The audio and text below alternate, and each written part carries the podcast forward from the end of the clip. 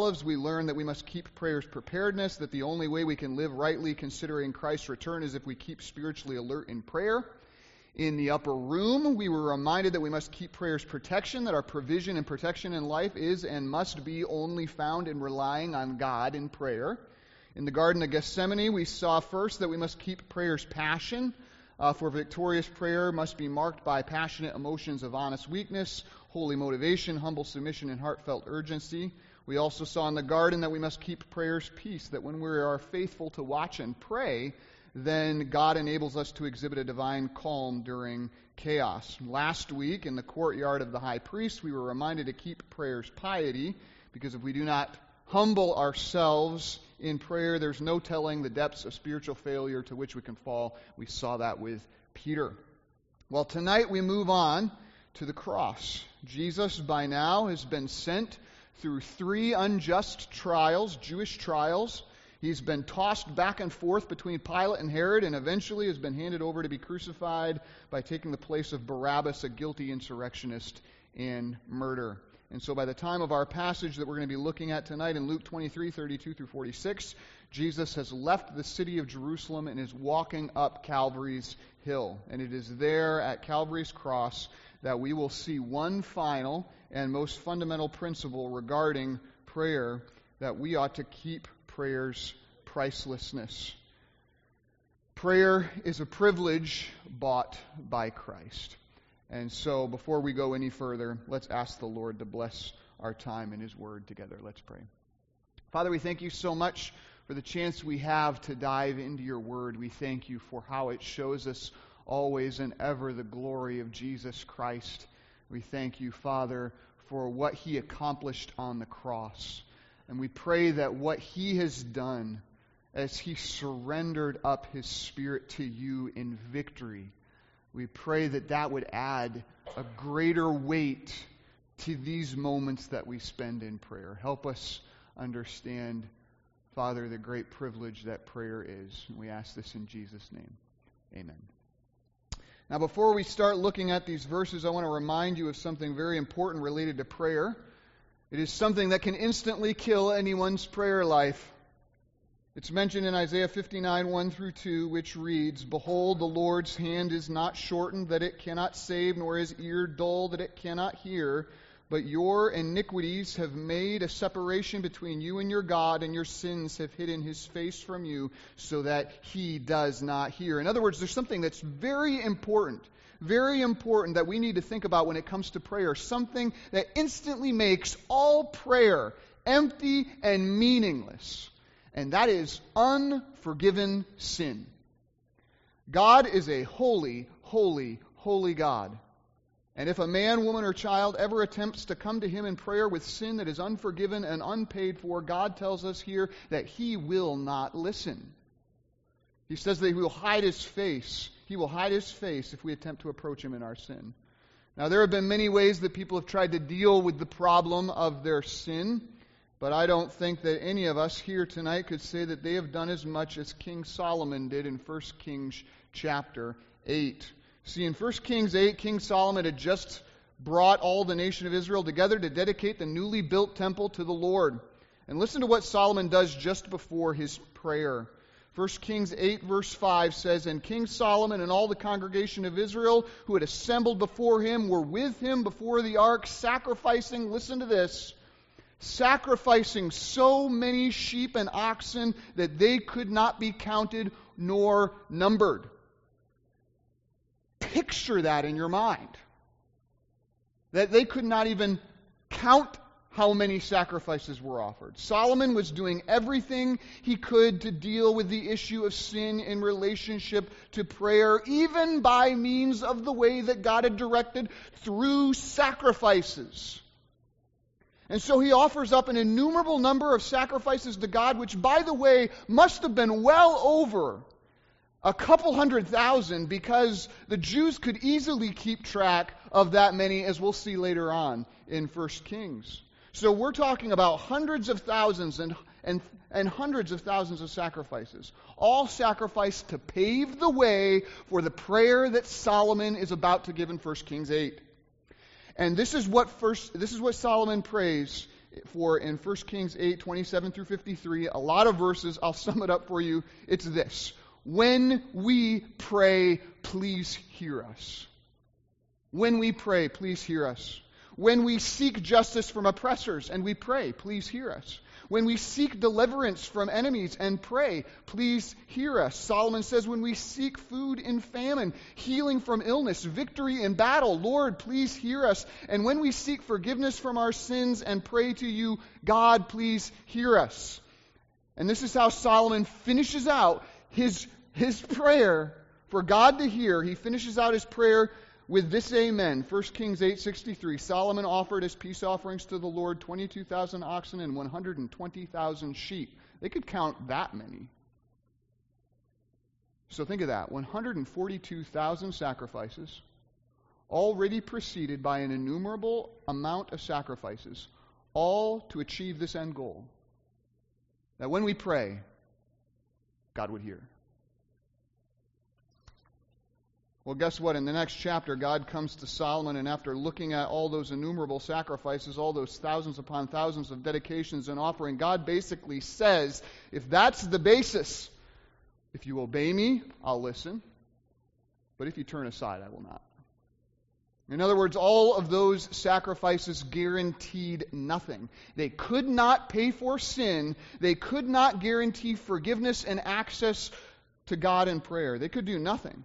See, there had to be an even greater sacrifice, an infinite sacrifice to pay for our sins and to guarantee at all times, no matter what, complete and total access to God in heaven through prayer.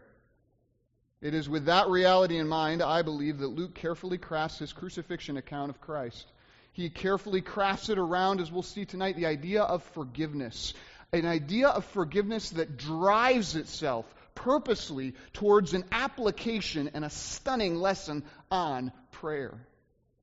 So, with that in mind, let's begin by looking at first forgiveness that is needed.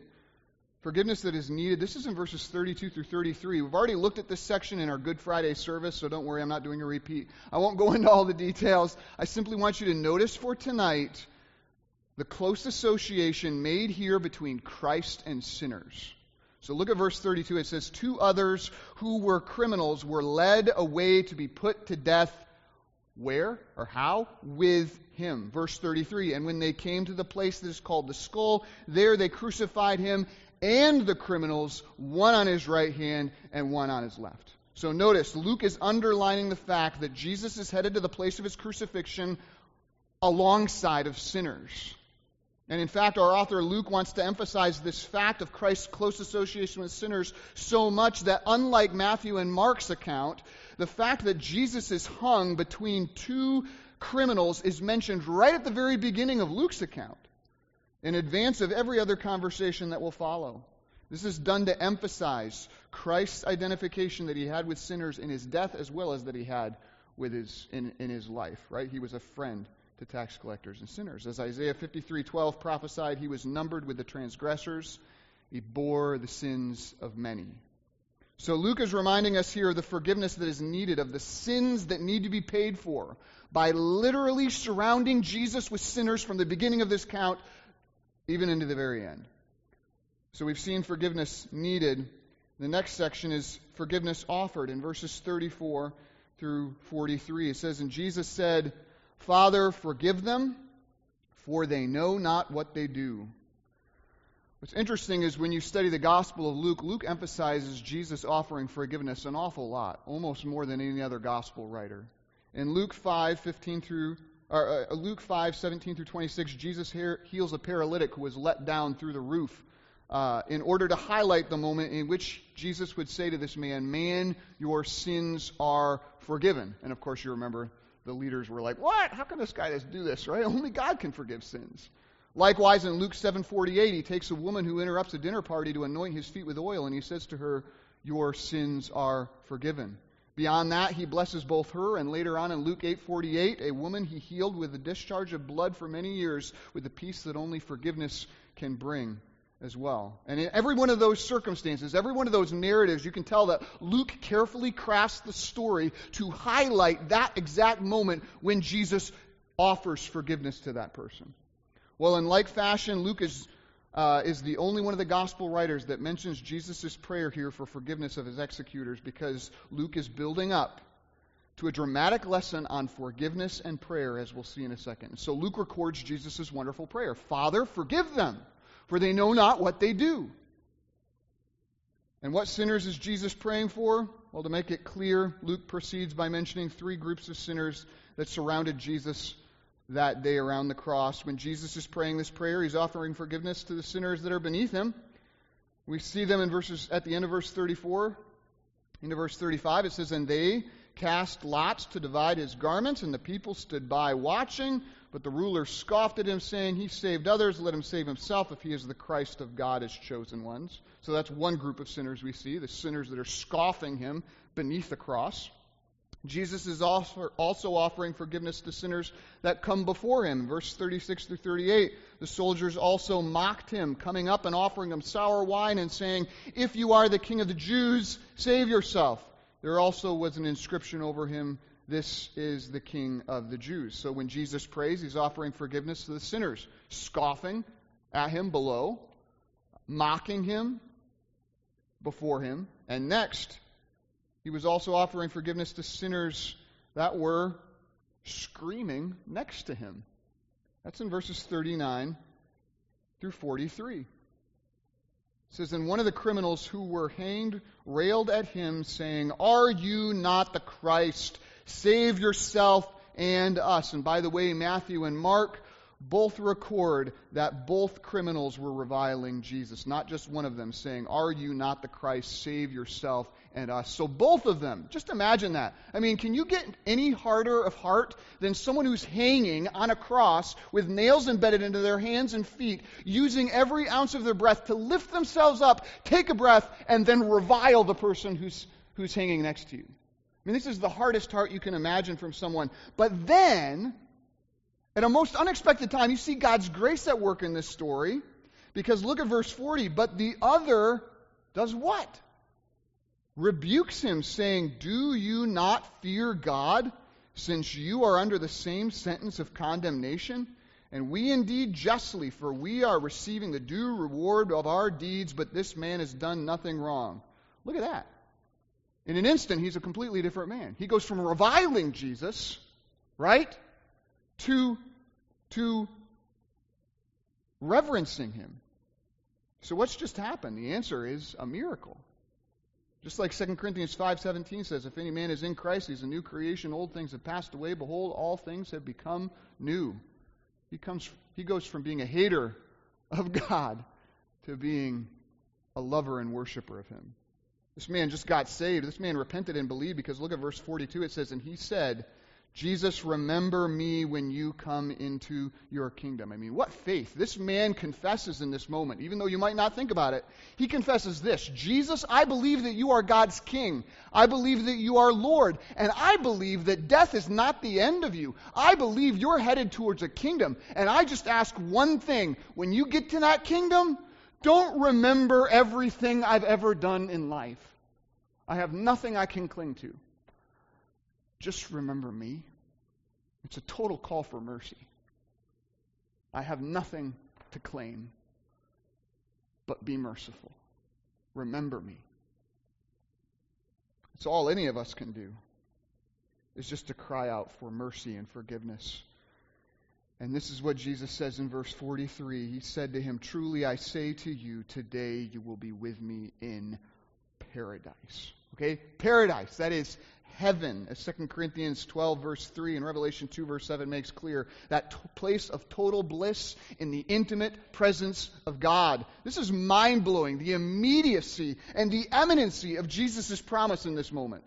The thief asks for Jesus simply to remember him when he enters into his kingdom someday. And Jesus says, I'll do one better than that. Today you will be with me in paradise. Here, Jesus is once again offering total forgiveness, just like he has done so many times in his ministry. At a level of freeness and fullness that's almost beyond imagining. But the question that the narrative of Luke asks us is how do we know that Jesus' offer of forgiveness is true? that it's effective, and that it's real and powerful. So we've seen forgiveness needed, we've seen forgiveness offered. Now I want you to see forgiveness proved. And that's in verses 44 through 46. As Jesus died on the cross, God accompanies his death with two significant signs that communicate something very important about what Jesus accomplished in that moment of his death. The first is a sign, I would say, is of God's wrath removed. That's in verses 44 through the beginning of verse 45. It says, It was now about the sixth hour, that is high noon, 12 o'clock in the afternoon by our reckoning, and there was darkness over the whole land until the ninth hour, while the sun's light failed. So, just as the sun's light was about to reach its fullest strength, Luke says that the sun's light failed. Literally in the Greek, it's turned off. The sun's light ceased, and the entire land is plunged into darkness at high noon for a period of three hours until the ninth hour, that is around three o'clock. So this is shocking, okay? This is unnatural. This is foreboding. Some people, and even if you ever watched a movie, right, you've seen this interpretation that this darkness at midday is just a storm cloud that comes in, right? Or fog that covers the area, or a sandstorm, or some other natural type of phenomenon. God's word doesn't give us that option. No, that is not what Luke says at all. Luke says the sun's light failed. And there's confirming evidence of, by this, of this event, by the way, in ancient records. I thought this was interesting. In 221 AD, historian Julius Africanus cites the first century historian Thallus when Thallus records from the nearby area of Syria at the time of Christ's death on the Passover day, quote, on the whole world there pressed a fearful darkness, and the rocks were rent by an earthquake, and many places in Judea and other districts were thrown down. You see, this was not a natural darkness that came upon the land, this was a supernatural darkness. For three full hours, the whole land fell into deep darkness at midday. I saw some pretty scary stuff during 2020. I don't know about you, but I never saw that. And in 2020, even secular newspapers were writing using the words, this seems apocalyptic. Can you imagine the sun's light failing at noonday for three hours? You don't need to know anything about the Bible to know that's not good. But for the Jewish sensitivity, this would have been absolutely terrifying. You see, the Old Testament always describes the sun going black when the great day of God's almighty wrath comes to descend upon the sinful earth. Joel 2, 1 through 2 and 10 through 11 says, The day of the Lord is coming, it is near. It is a day of darkness and of gloom, a day of clouds and thick darkness. The sun and the moon are darkened, the stars withdraw their shining, for the day of the Lord is great and very awesome. Who can endure it? Or Amos 5:18, why would you have the day of the Lord come? It is darkness and not light, gloom with no bright, brightness in it. Or Zephaniah 1:15 describes the great day of the Lord by saying it is a day of wrath, is that day a day of distress and anguish, a day of ruin and devastation, a day of darkness and gloom, a day of clouds and thick darkness. So as those Jews see the sun go black at midday and the, and the day become as night, they would have been struck with terror because they knew that it meant God's wrath had come. And horror of horrors, God's wrath had come on what nation? Israel. Israel. This wasn't supposed to be. No, the day of the Lord was supposed to be like the day of the Passover, right? When darkness fell upon the pagan people, the people of Egypt, the people that needed to be judged. Not Israel. We're God's people. We're good. But here, Jerusalem, Israel, and all the land is plunged into pitch darkness. I want you to imagine that.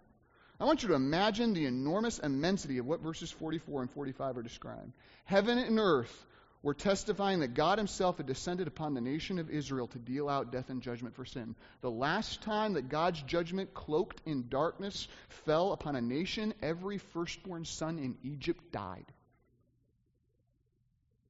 So, doubtless, with a collective gasp, the entire nation prepared itself for the crushing strike that it knew was coming. Only what's interesting is nothing happens. Three hours later, the darkness departs. but they're not consumed. Through three hours of horrific darkness, heaven and earth continued to testify that God Himself had come to judge sin in wrath. And yet, at three o'clock, as the, pre, as the priests in the temple were supposed to kill the first Passover lamb, suddenly the supernatural darkness is lifted, God's wrath departs. Everybody's looking around. How are you still alive? Israel had just been passed over. How? Because the perfect Passover lamb had just died. As Luke will describe very soon, at the very moment that the Passover lambs would have been sacrificed in the temple, Jesus gives up his life and the darkness of God's wrath is lifted. That's why Paul says in 1 Corinthians 5 7, Christ, our perfect Passover lamb, has been sacrificed. God's wrath had visited Israel, but it was poured out full strength upon his son and not on sinners. So, what Jesus experienced in the utter darkness of the three hours, the greatest minds of men could not even begin to express or conceive. He bore our sins in his own body on the tree. And though he knew no sin, he became sin for us. He became a curse for us, and it pleased the Lord to crush him. So make no mistake, God's infinite, all consuming wrath descended on the earth that day, all those years ago. But in the hellish darkness of those hours, it fell upon and was taken full strength by God's Son for sinners. That's what happened at the cross. This is why Christ's death was accompanied by a sign of wrath removed. God's wrath had come, but it had been taken full strength by God's Son. A perfect sacrifice had finally come. Total forgiveness had finally been won. To what consequence? Look at the end of verse 45. Luke records, and the curtain of the temple was torn in two. So Matthew makes it clear that all of this happened at once. At the moment that Jesus yielded up his spirit and died, the darkness departed and the curtain of the temple was ripped into from top to bottom. Imagine the shock that this would have been for the priests who were serving that day. As the darkness finally departs, the shocked priests begin to slowly prepare once again for slaughtering the Passover lambs. Only just as they are about to begin, suddenly a loud tearing sound comes from inside the holy place. The priests rush in only to see the 60 foot high, 30 foot wide, thick curtain being ripped from top to bottom. And the imagery for them would have been shocking. For century after century, that curtain had signified the spiritual separation that stood between the holy, holy, holy God and sinners like you and me. And now, by ripping the curtain in two from top to bottom, God was declaring to Israel and to all the world that the old covenant separation between God and his people because of sin had now been removed by means of Christ's sacrifice. There was now no separation between God and those who were in Christ Jesus by grace through faith. God is now free to dwell with men by means of his Spirit, and men are now free to draw near to God by means of prayer. So we pray God, when I pray to you, please hear. You have a guarantee from heaven that when you pray, in Christ, He hears you. Prayer is a privilege bought by Christ. That's why Hebrews 10 19 through 22 encourages us by saying, Therefore, brothers, have confidence to enter the holy places by the blood of Jesus, by the new and living way that He opened up for us through the curtain. That is, through His flesh. Since we have a great high priest over the house of God, let us draw near with a true heart and full assurance of faith, having our hearts sprinkled clean from an evil conscience and our bodies washed with pure water. In other words, believers in Christ, do not let your sin keep you from drawing near to God in prayer. For your sin has been paid for completely by the blood of Jesus Christ. The curtain has been opened for you, and so draw near in confidence to the throne of grace. Christ has opened a way so that even on your worst days, you are welcomed into the very presence of God, just as Christ is. The ripping of the old covenant curtain makes it clear that sin has been paid, forgiveness has been offered, and access to God's presence is available. Through Him and through Him alone you can come to the Father. No more temple. No more curtain. No more ceremony or sacrifice ever again needed. Full atonement as we sing, Can it be? Hallelujah, what a Savior. So that's why we as believers need to keep prayer's pricelessness. We look at prayer as something that's no big deal, right? This ought to be one of the most mysterious meetings we ever have as a church. To think that people like you and me, in our sin, and right now, gather together with the boldness to think that I can pray and God will hear me is a miracle that only Jesus Christ could accomplish by his death on the cross. Prayer is a privilege, a blood bought privilege, bought by Christ. Let us not take it lightly. By Christ's single sacrifice and victorious life, God's wrath can be removed and your relationship with Him can be restored. You can come to the Father through Christ. And so, those of you that have come to Christ through faith, I encourage you all this evening. Let's do that. Let us come, let us come and keep prayer's pricelessness.